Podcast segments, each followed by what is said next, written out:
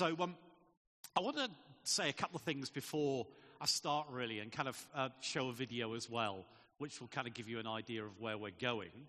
But the, um, the first thing I kind of wanted to say, because the essential thing of what I'm sharing from the Word this morning will be around a bit of an equipping thing around sharing our faith and evangelism and some of the context for that.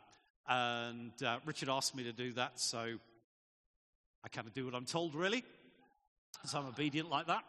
Um, but I kind of wanted to flag something up, really, just in terms of this, just in terms of sensing the spiritual temperature, because some of you may have clicked on this, and some of you may have not. But a little while ago, Richard came back uh, from Uganda, which is there now. I would say we'd kind of pray for him now, but it's about quarter past two in the afternoon.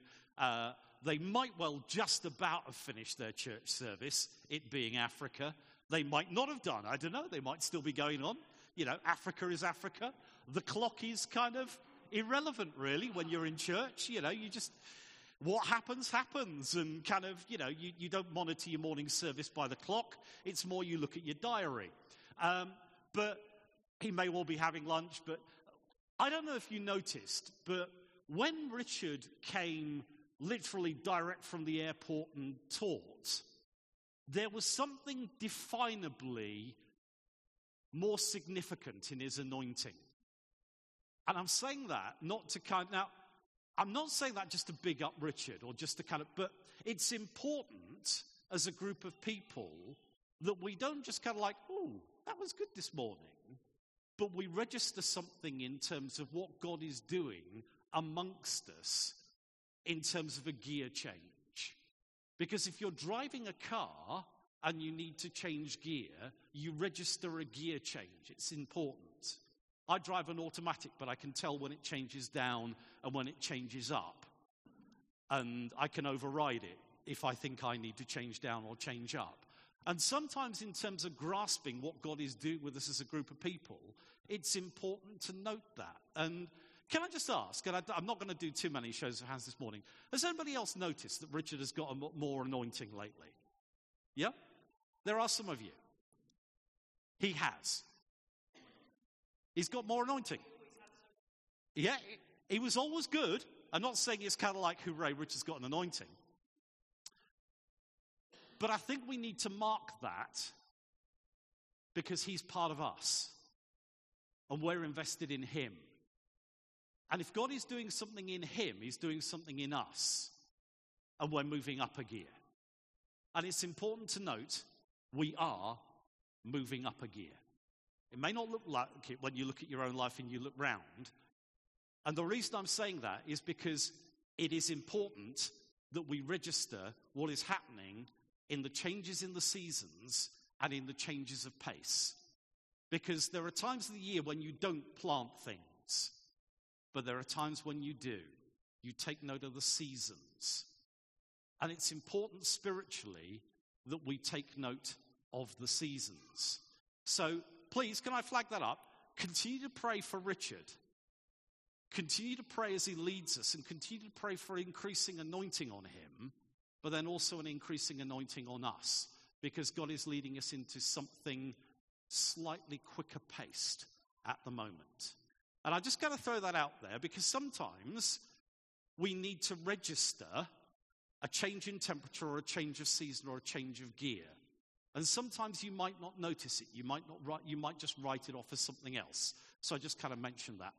The other thing I just want to kind of quickly mention is I discovered something during the week those of you who know me well these days will know that I've reached a certain age and I've come to a certain point in my life. And I had a conversation with Richard the other day where I said, to be honest, I'm, I'm a little bit just conferenced out, really. You know, been to a load, you know, kind of nothing really hugely grabs my attention. And then kind of I saw that King's Arms in Bedford have got Randy Clark for the day on March the 10th doing a healing school. And I booked into it within 10 minutes.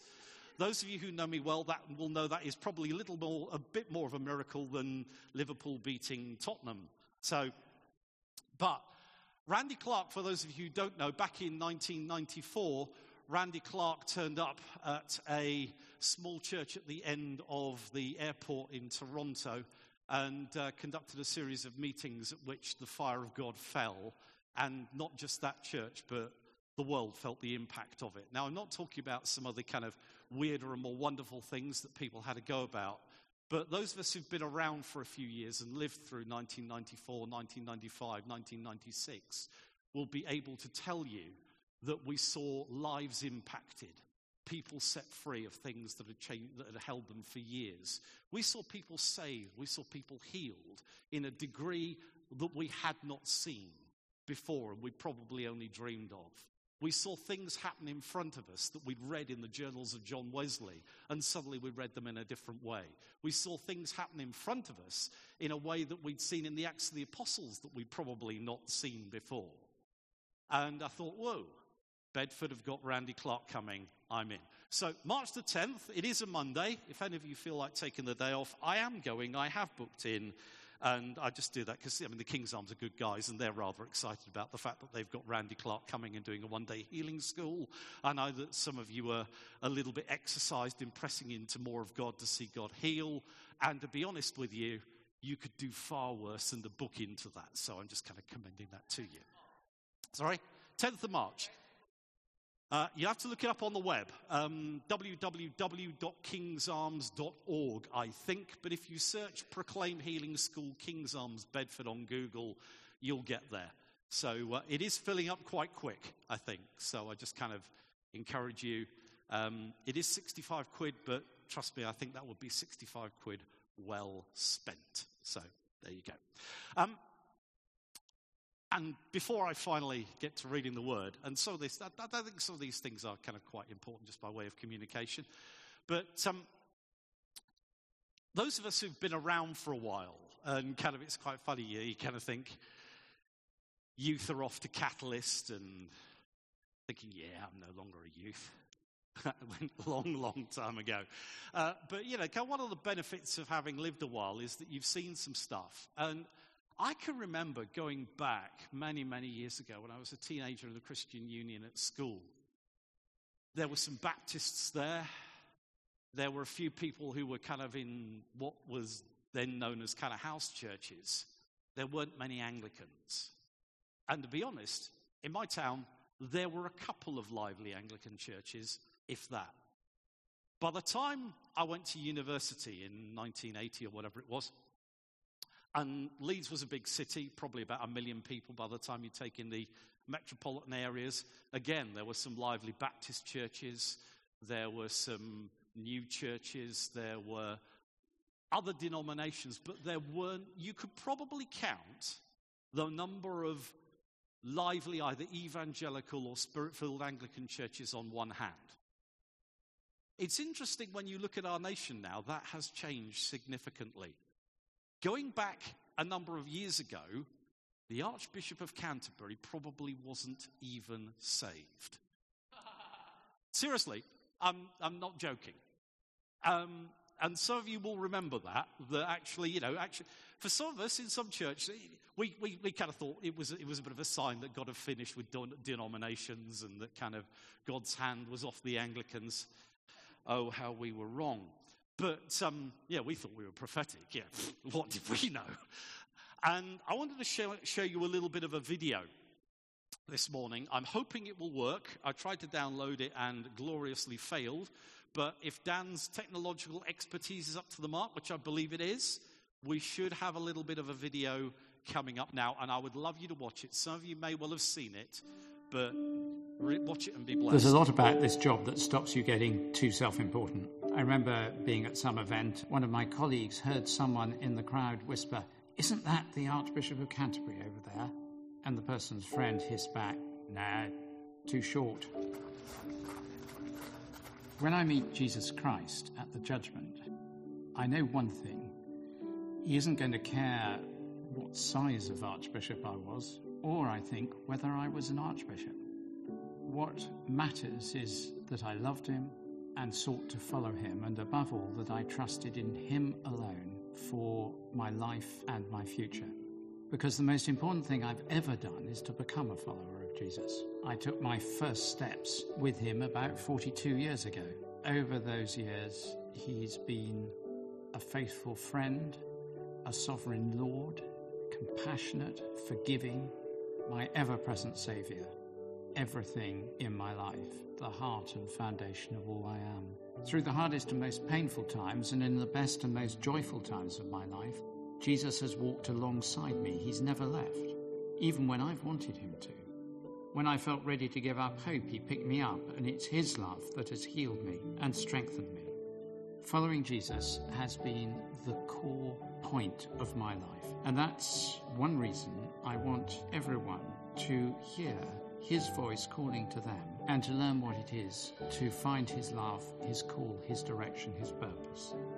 That's why I'm pledging to pray for more people to know the life transforming love of Jesus Christ. And that's why I'm asking you, along with every Christian community around the world, to join me in pledging to pray as part of Thy Kingdom Come.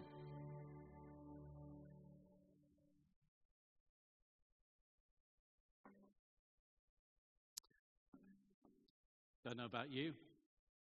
I saw that. I was profoundly moved. It gives me hope for our nation that God has given us a man like that who stands up and is prepared to be counted for the cause of Jesus Christ. And quite honestly, and you know, I don't go, I'll be honest with you, I don't go with the religious titles I don't go with the robes. I don't go with some of the kind of formality, but I like a man who stands up and says, I follow Jesus. I like a man who stands up and says, This nation should not go back on its promise to take more refugee children. I like a man who stands up and is counted for the gospel and for the good news of Jesus Christ. And when he says, I am pledging myself to pray for more people to come to know Jesus, and I'd like you to join with me in doing that. I kind of think, yeah, Justin, I'm with you. And so if you fancy, I, I, mean, it's not my position to say, hey, we're going to do that as a church, but there is an opportunity. Um, if you think we ought to perhaps do that, then kind of have a word with Jim or have a word with Richard. But May the, I think it's May the 10th, there's a two week period where there's an opportunity for you to register as an individual to say, hey, I'd like to pray for more people to come to know Jesus. I'd like to pray with, the, with all the communities of Christians who are standing up to do that in this nation. I'd like to just put myself alongside them. You can sign up. It, there's, there's a website. Just Google Pledge to Pray. It's Pledge, P L E D G E, two number two, pray. And there's a, there's a website. You can sign up for that. Um, that's basically where I'm going this morning. Because I think we all want more people to come to know Jesus. Really? That's what we're about. I know we're down on numbers this morning because various people are in different places, but actually, wouldn't it be good to just see more people? Just in terms of people coming to know Jesus, because we all came to know Jesus. Some of us came because of circumstances in our life. Some of us came, we'd lived a little before we came to know Jesus. Some of us were brought up in households where we were encouraged to know Jesus. And actually, it's not the one is better than the other.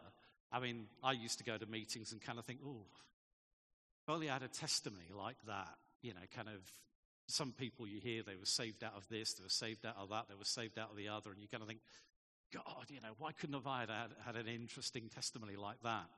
But, you know, I, I, look at my kids and I'm quite grateful that they didn't have to get saved out of this, that, and the other, and that we brought them up in a godly home, and that they haven't had to kind of unlearn a lot of the things that we had to unlearn. And if I can give a little bit of an encouragement to the parents amongst us, that actually God's desire is not that your kids have to kind of relearn all the lessons that you learned and kind of go astray for a while or do whatever it is, but from the place that you are, you provide a platform for them to go on to pursue greater things in God and to see better things and to see more substantial things in God than you ever saw. And that's part of our brief as parents. I just kind of want to throw that in there. That's one for free. Um, I'm going to read a scripture and I'm going to make a couple of comments on it. And then, quite honestly, kind of, I'm just going to ask us to pray and I'm going to see where God goes after that. It says this Acts 17, if any of you want to follow, and I'm reading from the English Standard Version says this Now, while Paul was waiting for them at Athens, his spirit was provoked within him as he saw that the city was full of idols. Is Acts 17, verse 16. So he reasoned in the synagogue with the Jews and the devout persons, and in the marketplace every day with those who happened to be there. Some of the Epicurean and Stoic philosophers also conversed with him, and some said, What does this babbler wish to say? Others said, He seems to be a preacher of foreign divinities, because he was preaching about Jesus and the resurrection. And they took him and brought him to the Areopagus, saying, May we know what this new teaching is that you are presenting? for you bring some strange things to our ears. We wish to know, therefore, what these things mean. Now, all the Athenians and the foreigners who lived there would spend their time in nothing except telling or hearing something new. So, Paul, standing in the midst of the Areopagus, said, Men of Athens, I perceive that in every way you are very religious. For as I passed along and observed the objects of your worship, I also found an altar with this inscription to the unknown God. What therefore you worship as unknown, this I proclaim to you. The God who made the world and everything in it, being Lord of heaven and earth, does not live in temples made by man, nor is he served by human hands as though he needed anything, since he himself gives to all mankind life and breath and everything. And he made from one man every nation of mankind to live on all the face of the earth, having determined allotted periods and the boundaries of their dwelling place, that they should seek God in the hope that they might feel their way toward him and find him. Yet he is actually not far from each one of us. For in him we live and move and have our being. And even some of your own poets have said, For we are indeed his offspring. Being then God's offspring, we ought not to think that the divine being is like gold or silver or stone, an image formed by the art and imagination of man. That in, in times of ignorance, God overlooked, but now he commands all people everywhere to repent, because he has fixed a day on which he will judge the world in righteousness by a man whom he has appointed and of this he has given assurance to all by raising him from the dead. Now, when they heard of the resurrection from the dead, some mocked, but others said, We will hear you again about this. So Paul went out from their midst. But some men joined and believed, among whom also were Dionysius the Areopagite, and a woman named Damaris, and others with them. Heavenly Father, we want to say thank you so much for the lessons from your word. We just pray that as we spend a little bit of time together, just looking at your word, you would stir our hearts and encourage us in Jesus' name. Amen. It's interesting that the word of the year, according to the Oxford English Dictionary, is post truth. That no longer is substantive fact relevant, no longer is absolute truth relevant, but it's whatever makes you feel good. It's whatever you can stick alongside a picture on the internet with a clever phrase, that is obviously truth. The number of people who've got wound up recently by things on the internet that aren't even actually true. And you see stuff going on in the presidential campaign in America where just because somebody puts something up on Facebook or on the internet, it's considered true. And it's not. Even some of the presidential officials are quoting stuff as true, and it's not. Mind you, having said that, the other side are also putting stuff out as true, and it's not. It seems these days that as long as you put a, an interesting picture up with a quote, on the internet, people think it's true. Probably more so if it's a picture of a fluffy kitten. But we've got into that stage where fact checking has kind of gone by the board. We want to know the new thing. And we kind of think, well, this is Athens in the first century. It's very, very different to us. And actually, it's not that much different, really. You've got people who they want to know the latest new thing, and they spend their time talking about the new ideas and what's new and what's this and what's that. And you find that in our society. People are very interested in the new thing. You'll find it very much now being debated in all aspects of Christianity. What's new? What can we do here? What can we do there? Is that really true anymore? And we've been somehow touched by the spirit of the age where post truth has actually been absorbed into the way that a lot of believers think and the way that a lot of believers feel. And actually, sometimes people are rating what they feel more than what the Word of God says. You don't need to look very, very far to find that. But you find that in the world as well. People are very, very nervous. There is a very, very shifting political situation that we face, both home and overseas, in the very, very broad context. People are nervous about Putin. People are nervous about Trump. People are nervous about Brexit. People are nervous about a lot of things. You don't need to look very, very far to find that the people that you live near, the people that you work with, are actually very, very nervous and disturbed about world events. And that manifests itself in a lot of different ways. They might be very angry. They might be just very, very frightened but they're very, very concerned because these are shifting times. Now, I have to say that that shouldn't necessarily take us by surprise because God has said to us that He is shaking all things that can be shaken so that what cannot be shaken can remain. The problem is sometimes is that the church and what Christians believe is getting shaken along with it. And that becomes a problem and that becomes an issue because we need our faith built on a solid rock. We need our faith built on a solid foundation because otherwise we're blown here and we're blown there by every changing wind of doctrine. So if somebody puts up a video on Facebook and somebody puts an article about, I don't believe in this anymore, and suddenly people get blown over here thinking like, whoa, I don't believe in this anymore. And then suddenly somebody puts up another article. It's like, oh, well, perhaps let's get blown over here. And whoa, no, no, no. Let's, let's reject that after all because we need to be relevant to a post truth society. And actually, people aren't going to come to us unless we abandon this kind of teaching or we abandon these kind of ideas. No, let's go over here. And so we're getting people who are blown hither and thither and people who are eager for the next new thing. People are eager for the next new thing in our society, and they're also eager for the next new thing in the church. And then you have Paul being faced here by the Epicureans and the Stoics. And I'm not going to spend the morning going into a philosophy lecture for you, but basically, the Epicureans didn't tend to believe in God. And they believed that kind of their motto would be eat, drink, and be merry, for tomorrow we die. That let's give ourselves, because there is futility in life, let's give ourselves the pursuit of pleasure. So their motto would be enjoy life.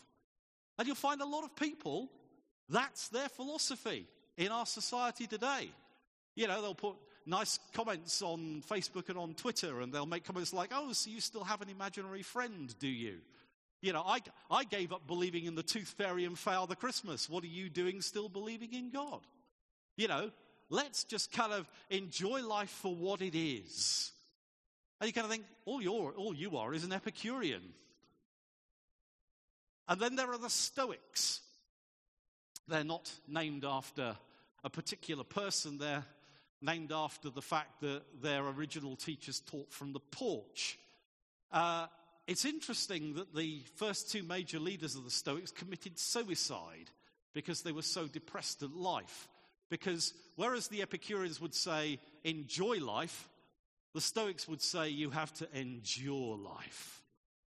And they would say, well, actually, God is in everything, and if there is a God, God is, God is in all, and God is all, and everything is part of God, and kind of, and you get that out there. How many people have you met lately that say, well, I'm not religious, but I am spiritual? There's a lot of them about. Of course, you know, because I, I don't believe, because, you know, it's like we're all part of God and God is part of all of us. And kind of, listen, the philosopher said, there is nothing new under the sun. The book of Ecclesiastes is very relevant. He taught a lot about seasons. But he said this nothing new under the sun. There are no new heresies, just new packaging of very old ones. Do not get sucked in by them. So, this is the context into which Paul comes. It's, an, it's a city which is brimming full of ideas, culturally thinks itself the epitome of elegance and expertise. And in comes Paul. And he sees idols. These aren't just statues like we've got Elgar down at the bottom of the town centre, which people seem to think its main use of the statue of Edgar Elgar is, Elgar is to stick traffic cones on his head. But uh, this is a slightly different thing. These are statues of what the Greeks perceived to be gods and heroes, and they were to be worshipped. In fact, some wit in the first century said it was easier to find a god in Athens than it was to find a man. They, were, they, they estimated, I think Pliny estimated, there were something like 30,000 different altars, statues of gods in Athens. Because they wanted to cover all of their bases. They, they had lots of idols, lots of altars. And to make sure that they hadn't offended some god that they hadn't put one up to, they even covered all their bases by putting up the occasional one to, to an unknown god, because they didn't want to annoy a god they didn't know about. And Paul came into this context, and it says that his heart was disturbed. It says that he was stirred in his spirit, and we probably would be. There are things that we see in our society, there are things that happen, and there's things that kind of they get to us, you know? We feel it in here somewhere. I think that's just not right. And sometimes we need to speak out about those things, other times we need to just catch what the season is and what God's doing. But Paul goes about his business and he teaches in the synagogue, he teaches in the marketplace, and then he finds himself hauled uh, before the council on Mars Hill. Now, he's not under arrest. It's not like um, the same thing that happened to Socrates. That's as philosophical as I get. If you want to know that, look it up. But they want to know what he's preaching, what he's saying.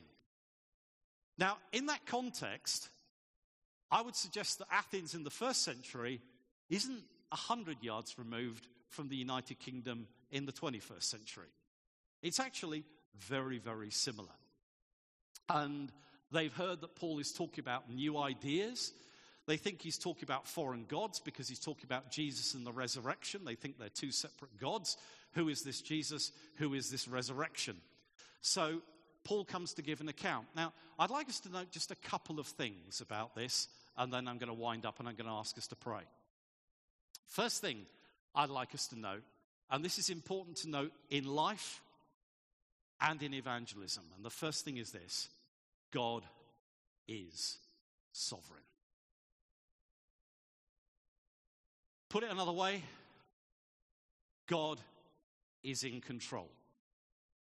We may not always think that. We may sometimes be taken in by signs of the times.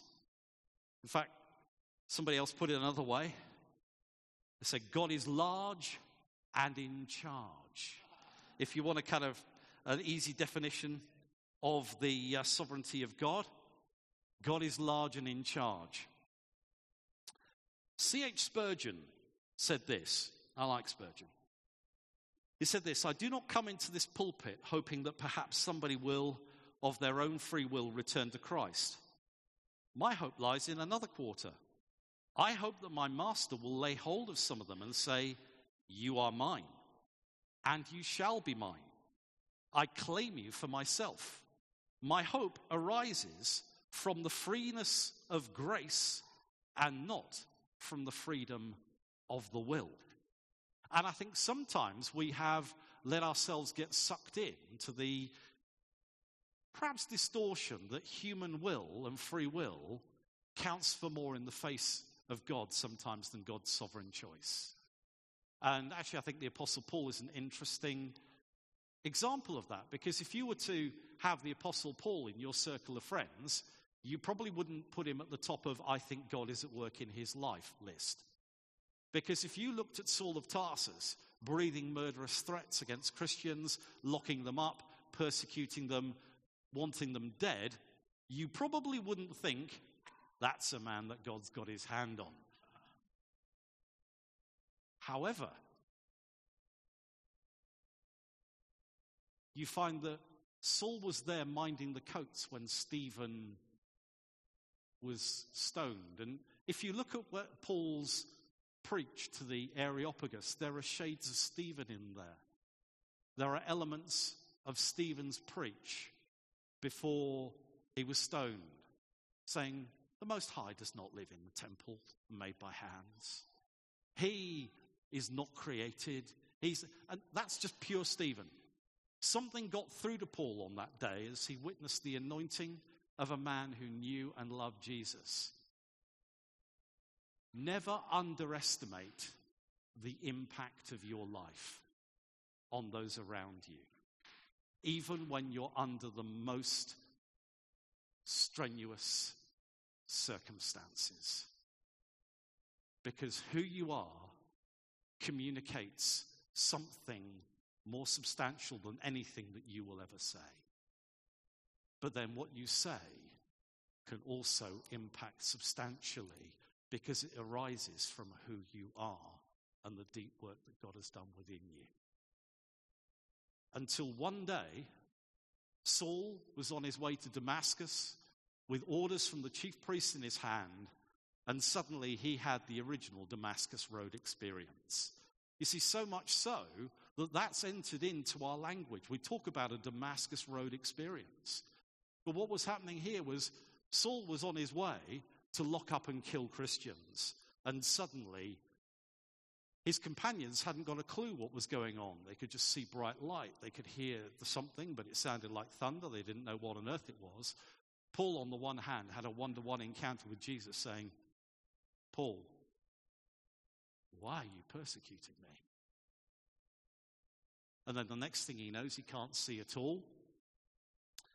There's a believer in Damascus who's just getting up. He's going through his everyday with Jesus, quiet time Bible notes. And Jesus says to him, I want you to go to this house and lay hands on Saul of Tarsus. And the conversation probably goes something like, No, no, no, no, no. I think you've got it wrong, Saul of Tarsus. No, no, no, no, no. He's the one who goes around persecuting Christians. No, no, no. I don't want to go and lay hands on him. He's, he's, he's not one of us, he's violently opposed to us. And he says, No, no, no, no, no. Go, go to the house of Simon, go here, go lay hands on him, and he's my chosen instrument for the Gentiles. Can you imagine being given that gig? It's kind of like Jesus has just appeared in the room and said, Go and lay hands on this bloke. And you kind of think, Oh, dear. But someone was faithful. Now, all he went, now we don't hear any more of what he got up to, other than that he went along and said, Brother Saul, the Lord has sent me to lay hands on you. Suddenly, something like scales fell from Saul's eyes, and he got up and he was baptized. And then went on and did marvelous exploits and wrote a significant portion of the New Testament. Now, we don't know what one act of obedience would lead on to. And it may be just as simple as go and lay hands on that person. And sometimes we kind of underestimate what faithfulness brings and what obedience brings. But sometimes God just wants us to go and do something, even as simple as just go and give that person a hug. Go and give that person, just lay hands on them and pray for them. We don't know sometimes how significant that is. But we need to note how significant it is that God is in charge. God is sovereign. And it says that he is sovereign because he created all things. From one person, he, ra- he made every race of men. Now, I have to say, I am reading more and more of people that I've known over the years who are saying, well, actually, we believe these days that Genesis, it's more of a myth, that God didn't actually create Adam and Eve. There's a lot of that going around that we're becoming a little bit more. Well, of course, we're saying that science is believing that. I have to say that Jesus in Matthew's gospel, when he said, Have you not read that it says he made them male and female?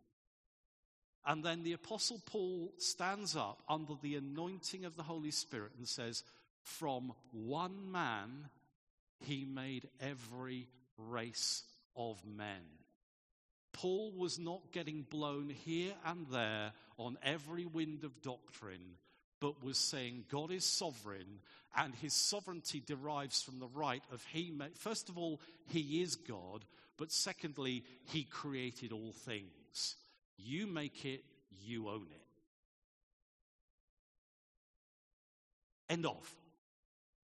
There is no challenge to God's sovereignty on the basis of he made it he owns it.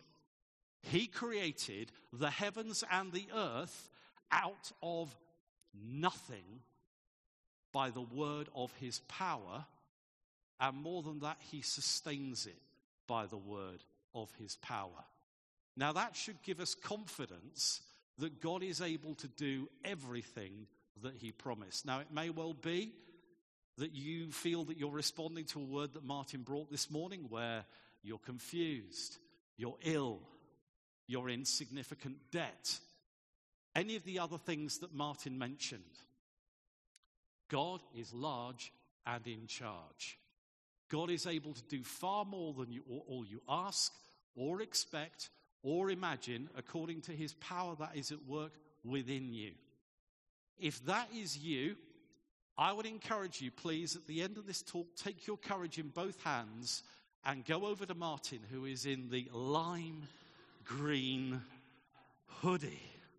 Oh, and just bless you for wearing that. Greater love hath no man than this, that he wears that color hoodie for his friends. But I'm sorry, that's going to get me into trouble with somebody, but I just don't. But anyway, please go and get Martin, and Martin will have a couple of friends that he'll call on. I suspect one of them might be me. And we'll, we'll, we'll pray for you.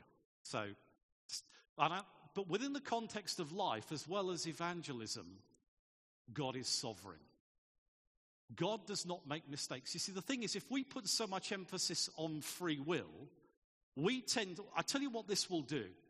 When life gets hard, you will doubt the choice that you made in following Jesus. And you will think, well, perhaps it was because I was emotional. Perhaps it was because of this. Perhaps it was because of that. Well, okay, I prayed that prayer on the basis of what that preacher said or on the basis of reading that book. But did God really hear me and did God really accept me? And actually, now I'm feeling this, and now this is happening to me, and that is happening to me. And did I really qualify? Did God really accept me? Because you're basing everything on the freedom of your will and your choice. Whereas actually, I think the emphasis of Scripture is much more on the emphasis of I have chosen you. You are mine, not because you decided, but because I chose you.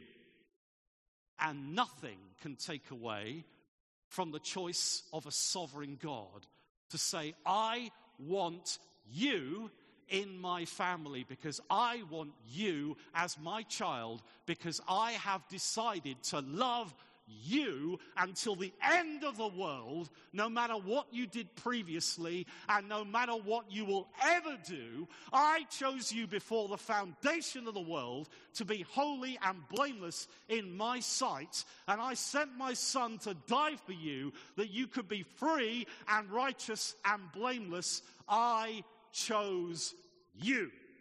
You didn't choose me, I chose you. The only reason you decided to respond was because I put my spirit in your heart and something suddenly illuminated and thought, man, I need to get right with God.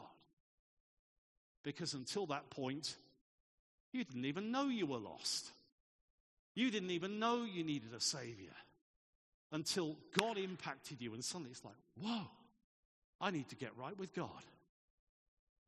I would suggest that puts a whole different emphasis on our evangelism. God is in charge. God has chosen people.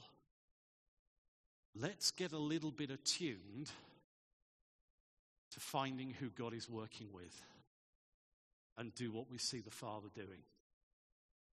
That's a challenge, but it's one that's worthwhile taking up.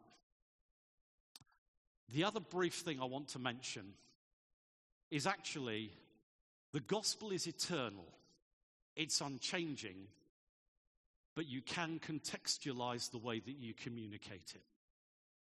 When Paul shared in the synagogues, he would prove from the scriptures that Jesus was the Messiah, because that is how the Jews needed to hear the gospel. They needed to have it proved from the Old Testament that Jesus was the Christ. It doesn't say what he was doing when he was gathering people in the marketplace. We know that on other occasions, when Paul communicated the gospel, he told his story. Now, you will have a story of how Jesus encountered you and how your faith became real. No one, not even a smartass on Twitter in 140 characters, making a comment about having an imaginary friend or still believing in the tooth fairy can take that away from you. Because it is your story of God's dealing in your life.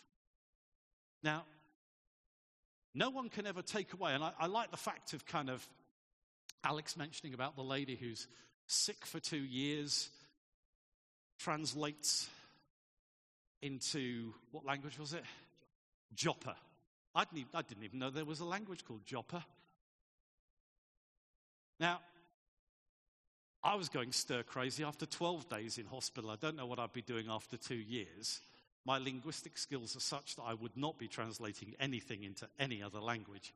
Trust me. However, sometimes God deals with you in different seasons of life. Now, it is interesting. One, one, one of my little favorite stories is a number of years ago and this isn't how I came to know Jesus, but several years ago I had bronchitis. Uh, it seemed to be that whenever I'd kind of stop working for a holiday, I'd take time off, I'd get ill. And one of the guys in the church I was then in prayed for us to have a holiday, which was a bit of a pressure in a number of ways because I was self employed you think, that's great, I've got to get time off because then I won't earn any money and I'm not particularly feeling well at the moment. great. And um, Rachel was out with the kids walking along the canal. And this boat came chugging along the canal. Some of you may have heard this story, I'm going to tell it, and I'm going to tell it for a reason. And um, they saw this boat go through the locks, and they stopped and watched it. And bearing in mind, canal boats don't go very fast, they kind of walked up, and then they asked, Would you like to kind of help us undo the lock and all that kind of stuff? And then they said, Do you want to come on for a ride? And during the course of the conversation, the guy said to Rachel, So what do you do? She said, I'm trained to be a, a teacher. And she said, What does your husband do? He said, He leads a church. She said, Interesting. He said, We're Christians. God said to us, as we saw you there, her husband's a pastor, she's a teacher, give them the boat for a holiday. Now that's interesting. Now, no amount of 140 character smart ass comments can take that away from me. Now, that isn't how I came to know Jesus, but that tells me something. God loves me enough that even when I don't believe that He's taking care of me, He takes care of me. And some of you need to hear that today that even though circumstances are against you, and the fact that I might be standing up here saying I'm going to talk about evangelism, and you might think, yeah, but that's all very well, but quite honestly, I'm just trying to keep body and soul together right now and reaching out to other people, that's the last thing on my mind. And it's kind of like, yeah, one or two people said, yeah, kind of, God must have a purpose in you going into hospital. And I thought, yes, it's to get well, it's to rest. You know, kind of reaching out to other people is actually the last thing on my mind. I read half an article, I go to sleep. That's how tired I get. So, you know, kind of some of you are here today and you're thinking you're going, to, you're going to talk to us about evangelism. Great. You want to see life from where I'm standing. I'm here today to say, actually, Jesus has seen life from where you're standing. He passionately, he passionately cares about you, and He wants to provide for you in the depth of your circumstances. Because the thing is, in order to, some of you are standing there thinking, man, that's, a, that's, that's quite a story about you getting a free holiday. That never happens to me. Let me tell you what has to happen to you in order to get a story like that. One, you have to be ill, and two, you have to be broke. That might not have occurred to you but you have to be in, well, you don't necessarily have to be ill, but I was ill and skint. Hello? That might not be very, very fashionable to admit to, but sometimes God allows you to be ill and skint. Why? That you might experience His love. Quite why that is about, I don't know, but God is sovereign.